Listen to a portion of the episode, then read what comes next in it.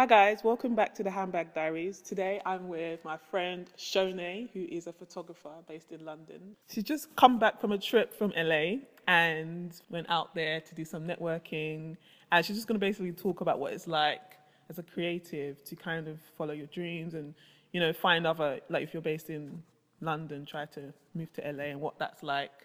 So hi Shonay, welcome to the Handbag Diaries. Hi Christina, thank you for inviting me on.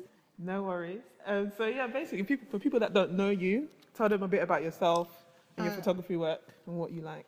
So I'm a black fashion female photographer. Woo, woo, woo, woo.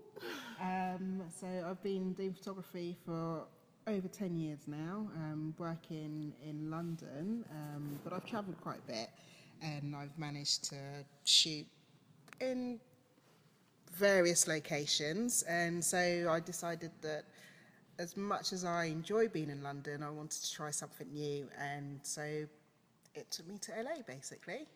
Cool. And just go back a bit. So, um, why why are you passionate about photography? What made you first get interested in that? Funnily enough, I actually failed my photography A level, and that actually spurred me on to try again and do it and see if uh, you know it's when you fail at something that you think that you you're good at then it kind of motivates you to try again so yeah i gave it a go and um thankfully stuck at it and here i am And who helped you in terms of like developing your skill set? Like, did you have any coaches, mentors? Um, I mean, other than studying at school and at university, I think a lot of it was through assisting. So I worked with some really great photographers who, you know, you're on the job and you're learning on the job as well as what I learned um, in at, on my degree. So through through watching and sort of learning from other people's mistakes and learning through trial and error, that was kind of where I developed my skills, looking at other people's work and trying to emulate who I thought were, were good photographers.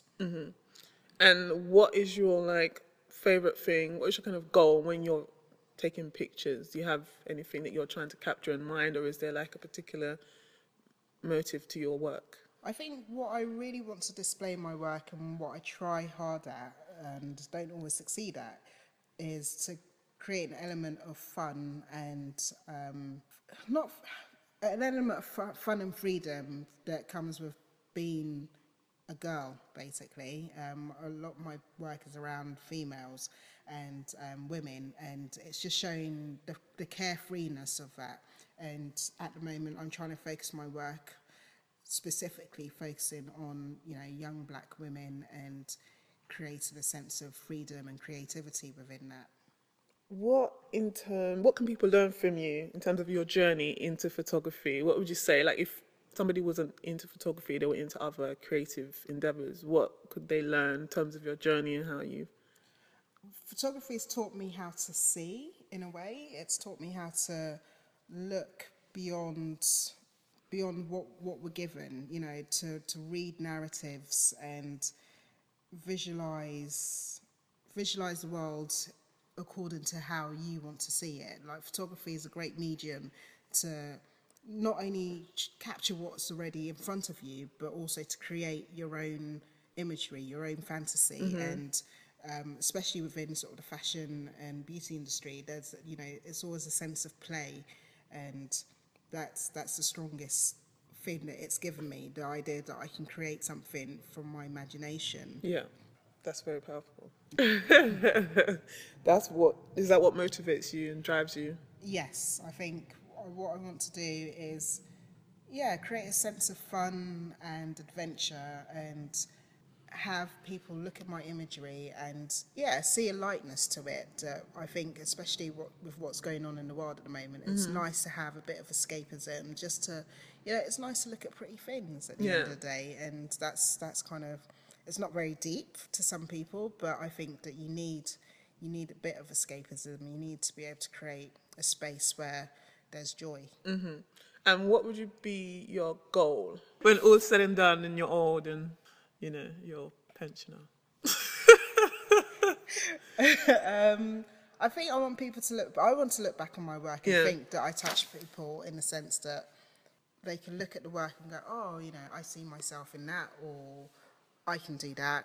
You know, just especially for young black girls, I think mm-hmm, it's, it's it's really important that we can see and be allowed to just exist. Yeah. And so even though my work shows, you know, all types of different women, I, I do try and create a sense that, you know, black women are capable. Mm-hmm. And so artists who really inspire me at the moment, uh, um, people like Ava DuVernay Yeah. and um, Amma Asante, you know, these, these are women who are creating narratives around black womanhood that, you know, are unapologetic about it mm-hmm. and just show that you know just them creating and doing their work in in such it's such a powerful thing because there's no there's no they're not asking for permission to do this work. They're just saying we're here we're creating this work and it's for everybody.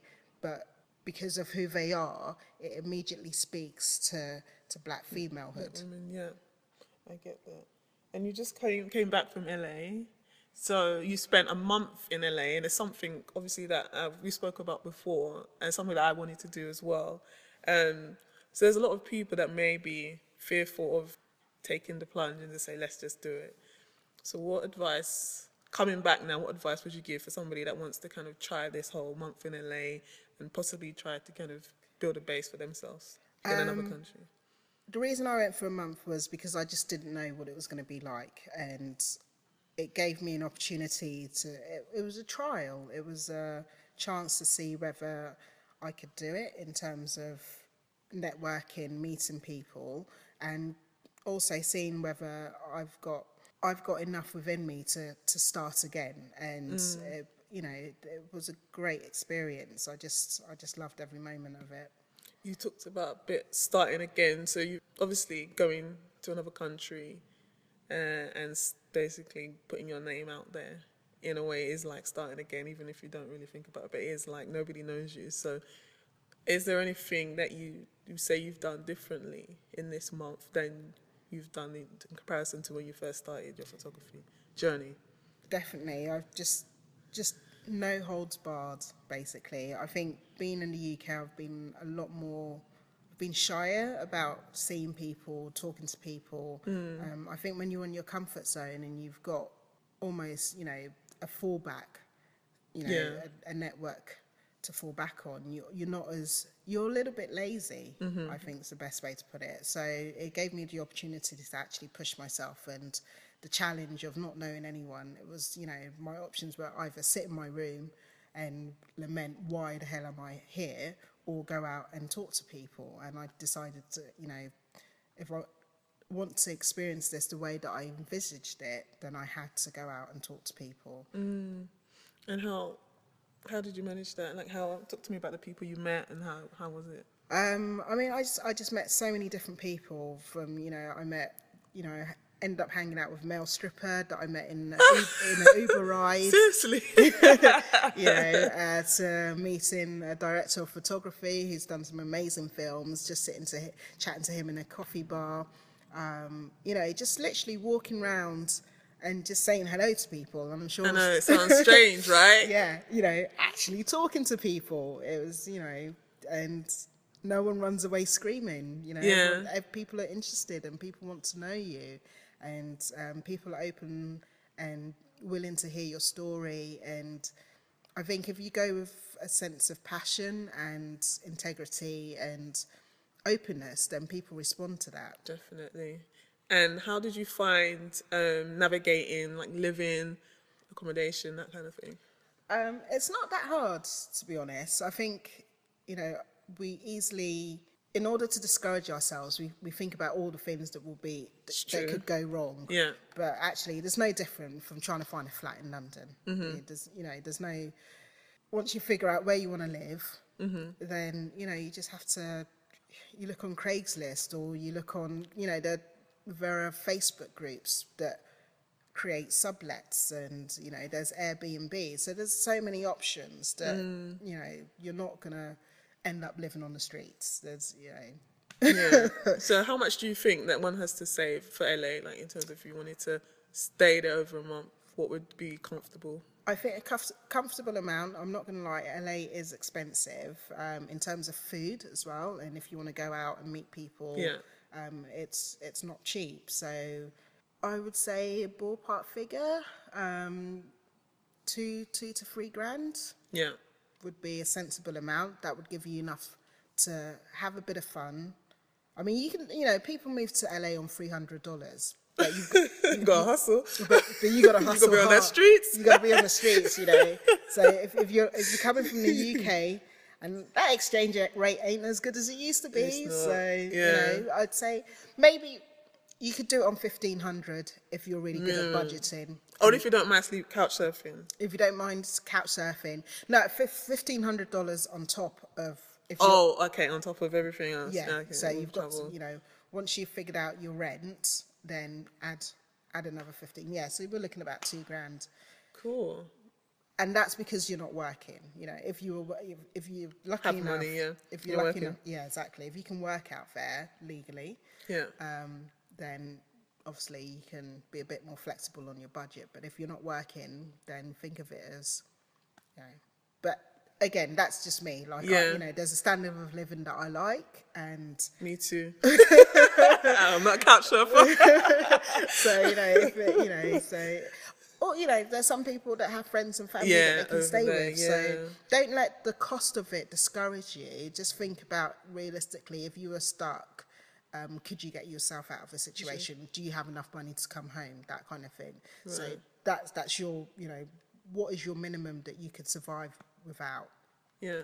and then go from there basically. And you met some English people, British people out there. So tell me how they manage. Have you got any stories about how they've managed to be out there and what they do? again met lots of different types of people i met a british stylist who's just moved over there and um, you know she's gone down the route of you know she was born in the states so now mm-hmm. she can sort of move down there and she can work. So there's you know there's everyone's finding their own way. But i Right. think what's really good about la is that it's an open place. So mm-hmm. if you know what you want to do and you've got a vision for that journey, that mm-hmm. path, then it's one of the places where you can really, you can really, really achieve your dreams. Mm. And it's it's amazing. Every day I'm meeting people who would live, who are living out there, living their dream, you know, and whatever that meant to them, or they're on the journey to whatever goals that they're trying to make. And mm. you know, there's people from all around the world literally go there to to to, to achieve their dreams. So that motivation, you know, that mindset puts you in the same mindset. So you want to work just as hard Yeah. and do just as well. Talk to me about like the bad side. Is there any bad side, downsides to not to put anyone off, but just to be realistic about the whole, you know? Food's expensive, and I like to eat.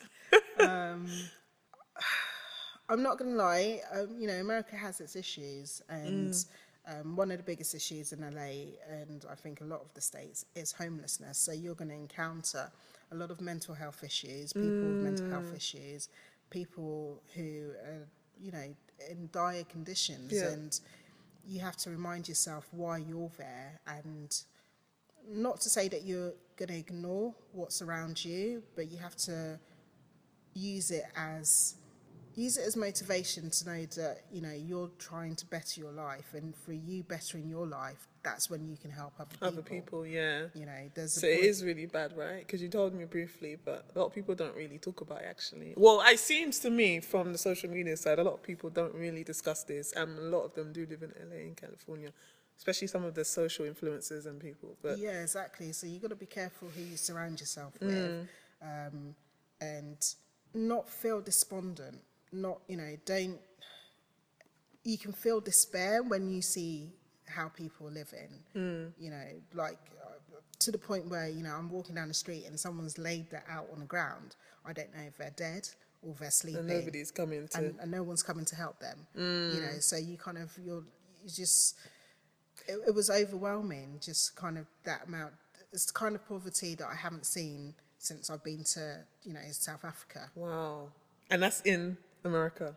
Yeah, Can you this, This is in America, so it is literally a tale of Yeah, two it cities. is. You know, it's it's the poor living, and it's not even side by side almost. It's kind of you know it's concentrated, especially like I was staying near uh, downtown LA, and it's so concentrated. And I'm sure I don't know if people have heard of Skid Row, but you know it's this huge street of just homelessness. You know, Skid yeah, Row. yeah. So entire long ass road of just It's so bad. yeah. Because uh, you wouldn't really get. I mean, we have our homeless problems in London, but like not. I feel like we have a lot more help and support.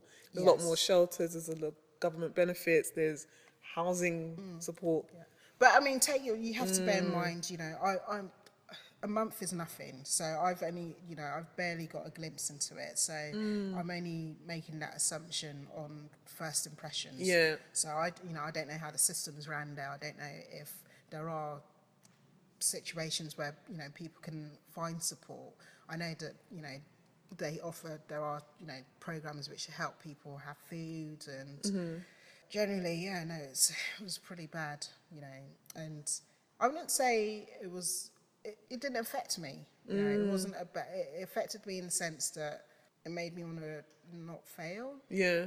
and I don't know if that's a bad thing in terms of I wasn't looking down at people, but I just thought all of us can easily be in that position. Position, So every day I was waking up grateful, you know, just the fact that I could be there and be doing what I was doing and have the opportunity to do to do that. And you know, Mm. every day you have to be thankful for what you have and.